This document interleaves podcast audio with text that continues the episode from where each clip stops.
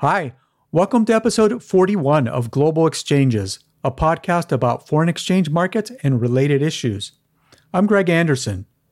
For this week's episode, my co-host Stephen Gallo and I will be talking about noteworthy F X moves over the past week and what they may mean going forward, with particular emphasis on the Chinese R M B and Japanese yen. The title of this episode is Stresses in Intra-Asia F X. Hi, I'm Stephen Gallo, a London-based F X strategist. Welcome to Global Exchanges, presented by B M O Capital Markets. Hi, I'm Greg Anderson, a New York-based F X strategist. I'm Stephen's co-host. In each weekly podcast like today's, we discuss our perspectives on the global economy and the foreign exchange market. We also bring in guests from the F X industry and from related financial markets, like commodities. We strive to make this show as interactive as possible, so don't hesitate to reach out by going to bmocm.com slash global exchanges. Thanks for joining us. The views expressed here are those of the participants and not those of B M O Capital Markets, its affiliates, or subsidiaries.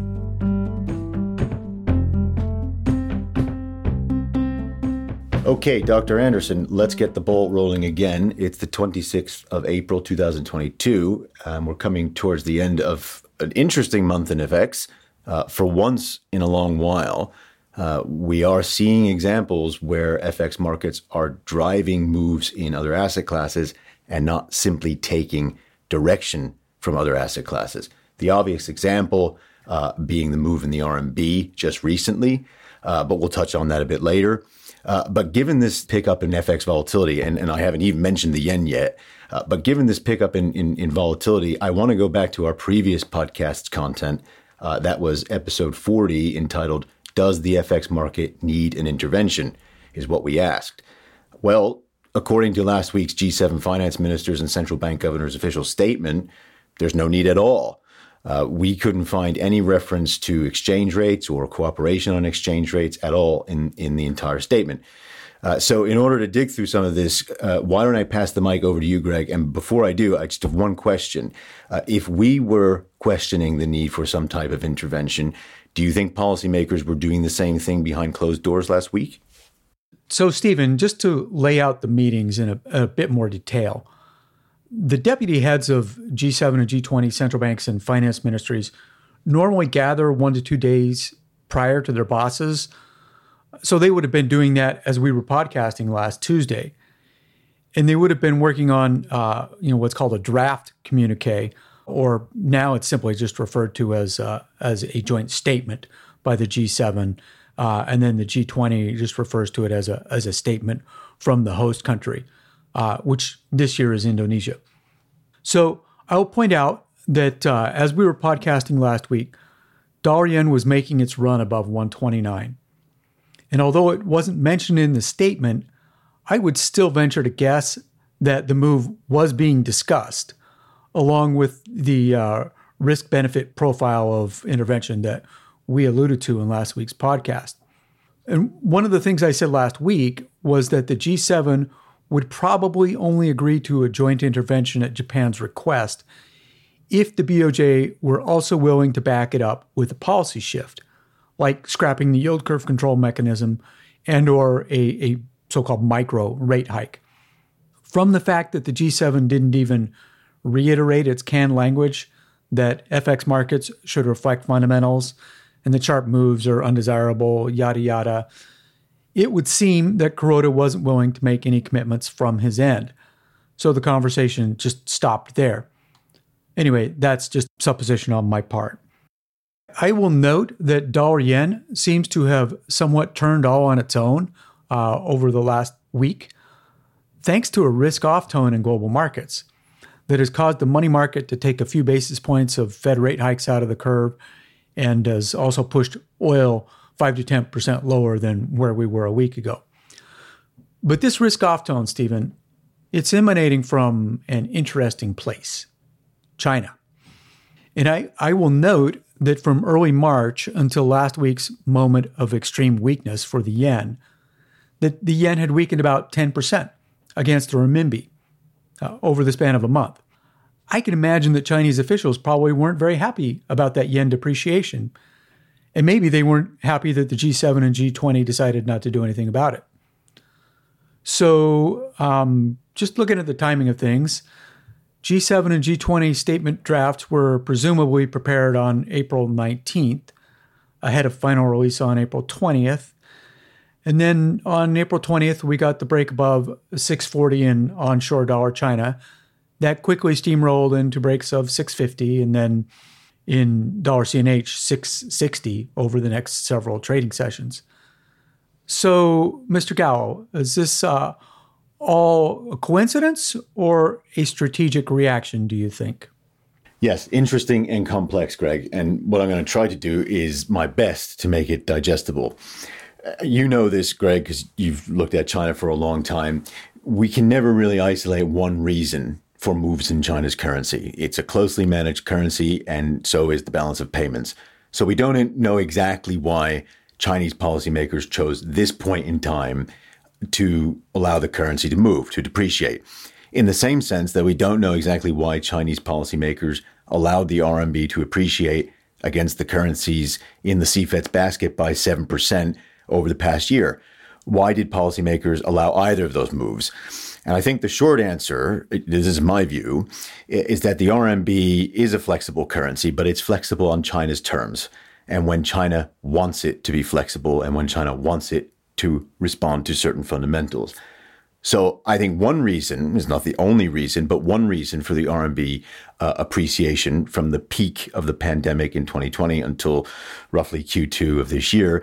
It was a combination of current account and financial account inflows. Uh, and with that, very loose Fed policies and abundant dollar liquidity certainly helped, not least because loose monetary and loose fiscal policies in the U S boosted Chinese exports to America. Uh, but the stampede into Chinese assets in the wake of ultra-cheap money due to the pandemic was also notable, I think. Uh, so in that environment, with those flows, policymakers let the currency appreciate. Firstly, to reflect increased demand for R M B and the buildup of, of, of foreign currency liquidity onshore.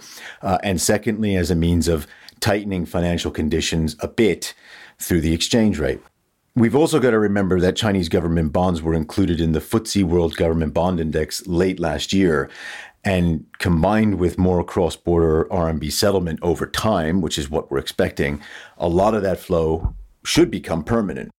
Now, Greg, you asked about the depreciation in the yen against the R M B, and while we're at it on this issue, I'll also mention the depreciation of the Korean won in view of the strong trading links between China, Japan, and South Korea.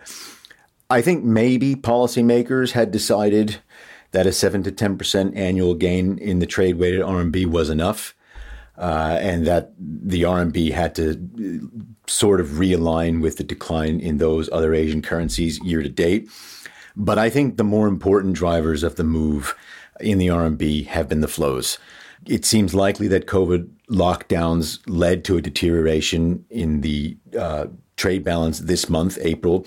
We should see that data come in over the next week or so. Uh, and we know from looking at um, the F X settlement and sales data that non-resident investors have been trimming their exposure to, to R M B portfolio investment assets. Uh, why are they doing this now? I would say perhaps risk compensation is, is a big part of it. Um, China's economy is clearly slowing. Um, bond yields globally have been repriced higher. It's probably a long shot, but maybe China's yields will do that at some point too. Uh, and until now, the R M B has been exceptionally strong. So it's time to trim exposure.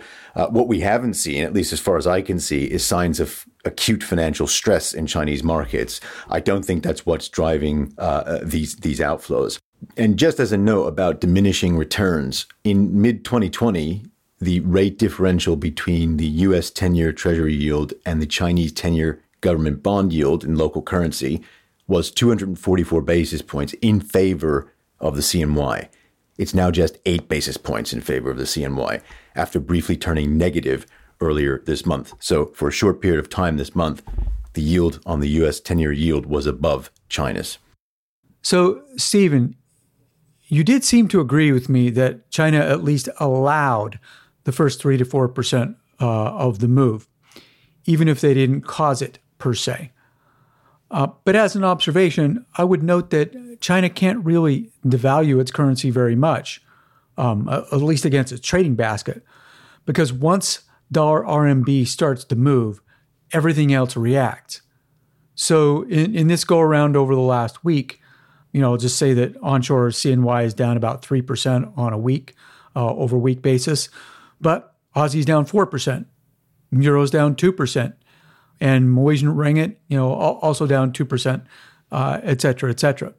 So at any rate, after the dollar-China move had gotten to the point where it was influencing other exchange rates and maybe uh, global equity prices too, then Chinese officials came in yesterday with this required reserve ratio cut on dollar positions. Do you have anything you want to say about that policy shift? Honestly, probably more questions than answers, Greg. Um, but here's what I suspect. I suspect in view of the flows I noted above, if I'm interpreting the data correctly, uh, that the balance of F X and C N Y liquidity onshore has either shifted or it's expected to shift uh, if the trade balance deteriorates uh, and as investors sell their R M B assets and buy foreign currency. Now, assuming that puts a strain on dollar liquidity, which is onshore, it makes sense that the local banks would be instructed to inject more of it, hence the reduction in the reserve requirement ratio. Um, one thing I did note before uh, was the buildup of F X liquidity onshore in two thousand twenty and two thousand twenty-one. And for example, you can see that by looking at corporate F X deposits with commercial banks. Uh, but I should also note that it was so large, that buildup, uh, what P B O C did in twenty twenty-one was increase the triple R on F X deposits with commercial banks two times in order to preserve F X liquidity within the banking system, uh, prevent a sharp increase in F X lending onshore, uh, or, or just currency mis- mismatches, any anything else that could potentially leave the financial system short of foreign currency uh, when the supply of foreign currency is no longer as abundant. And the issue of abundant foreign currency liquidity, that's why the impact and the advent of Fed quantitative tightening is going to be very important for the F X space for a number of E M currencies. One other thing to add, Greg, um, on this policy shift we were talking about, as the triple R was cut by one percent this week, offshore C N H rates at certain parts of the curve did in fact rise. So we saw a loosening of dollar liquidity onshore, which was offset by a tightening of C N H liquidity offshore, in a sense. And that made it more expensive for investors to be short of C N H. I, I saw this as one of the first indications of the P B O C putting the brakes on R M B depreciation. Will it be the last? I'm not so sure about that. Let me just jump in and say that for F X markets, it rarely makes sense to fight the Fed, and it makes even less sense to fight the P B O C. So I guess with where I'm at, with the way that the China-centric risk-off tone has halted the move higher in dollar yen for now, I'm still not convinced that the move in dollar yen is over. I think we may yet see a break above one thirty as we get through a non-action B O J meeting later this week, and then a fifty basis point Fed rate hike and uh, Q T inauguration next week. So I personally think it makes sense to be looking to get long dollar yen on its present one twenty-seven handle. I would just prefer to do it if possible on, on the rebound rather than on the downstroke, so to speak. My views are pretty similar on uh, on Aussie, U S D. So uh, on a seventy-one handle, I think it's a bargain, and I would be looking to get long. But I would also prefer to see it consolidate for a day or two uh, before entering that view. I, I do think that we will get a hawkish R B A next week. Uh, and with that, that uh, you know, we'll see the inauguration of a of a tightening phase. And Aussie U S D, I think I think it'll make its way back up toward uh, seventy-five cents over the next three months or so. So combine those two things, uh, and we get long Aussie yen as as a trade idea. And you know, yes, that pair has corrected about five percent over the past few days, but I think it'll go right back to where it was if dollar M B will just uh, hold still and consolidate for a while. So that's my favorite F X market play for, for now. Uh, what about for you, Stephen? Does anything stand out to you? Well, Greg, since you can be wrong in this business as much as you can be right, it's important to mention the good calls as well as the bad ones.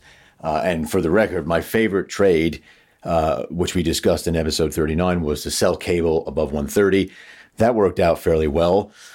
I'd like to be able to take a position in euro sterling, um, preferably with a bit of downside exposure. But I think the right thing to do would be patient uh, and wait to see how the pair trades around its its two hundred day moving average for a few sessions.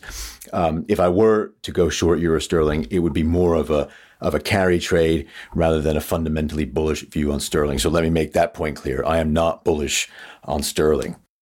And then, of course, there's dollar China. Um, you mentioned earlier, Greg, not to fight the Fed or the P B O C, uh, and you're absolutely right. Um, that if I had to make a judgment on whether the full R M B decline was over or that it still had room to run, I'd probably judge that it has a bit further to run. Um, China needs inflows, and the exchange rate has to adjust to reflect that, especially with yields in China so low. Um, but I would rather gain exposure to dollar R M B by waiting for an opportunity to sell the pair, so on the downside, rather than to get involved with the momentum now. In other words, when the R M B is depreciating. In my view, that that is rational because I think the central bank, the P B O C, is likely to be a lot more defensive on regulating the speed of the move in the R M B on the downside rather than when it's appreciating. Um, so...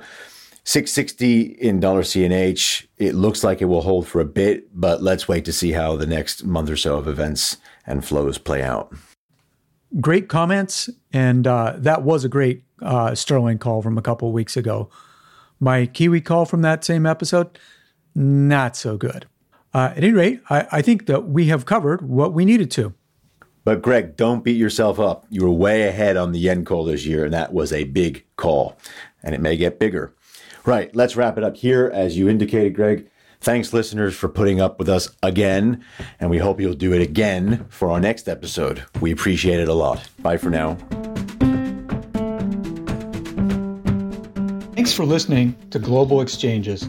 Listen to past episodes and find transcripts at bmocm.com slash global exchanges.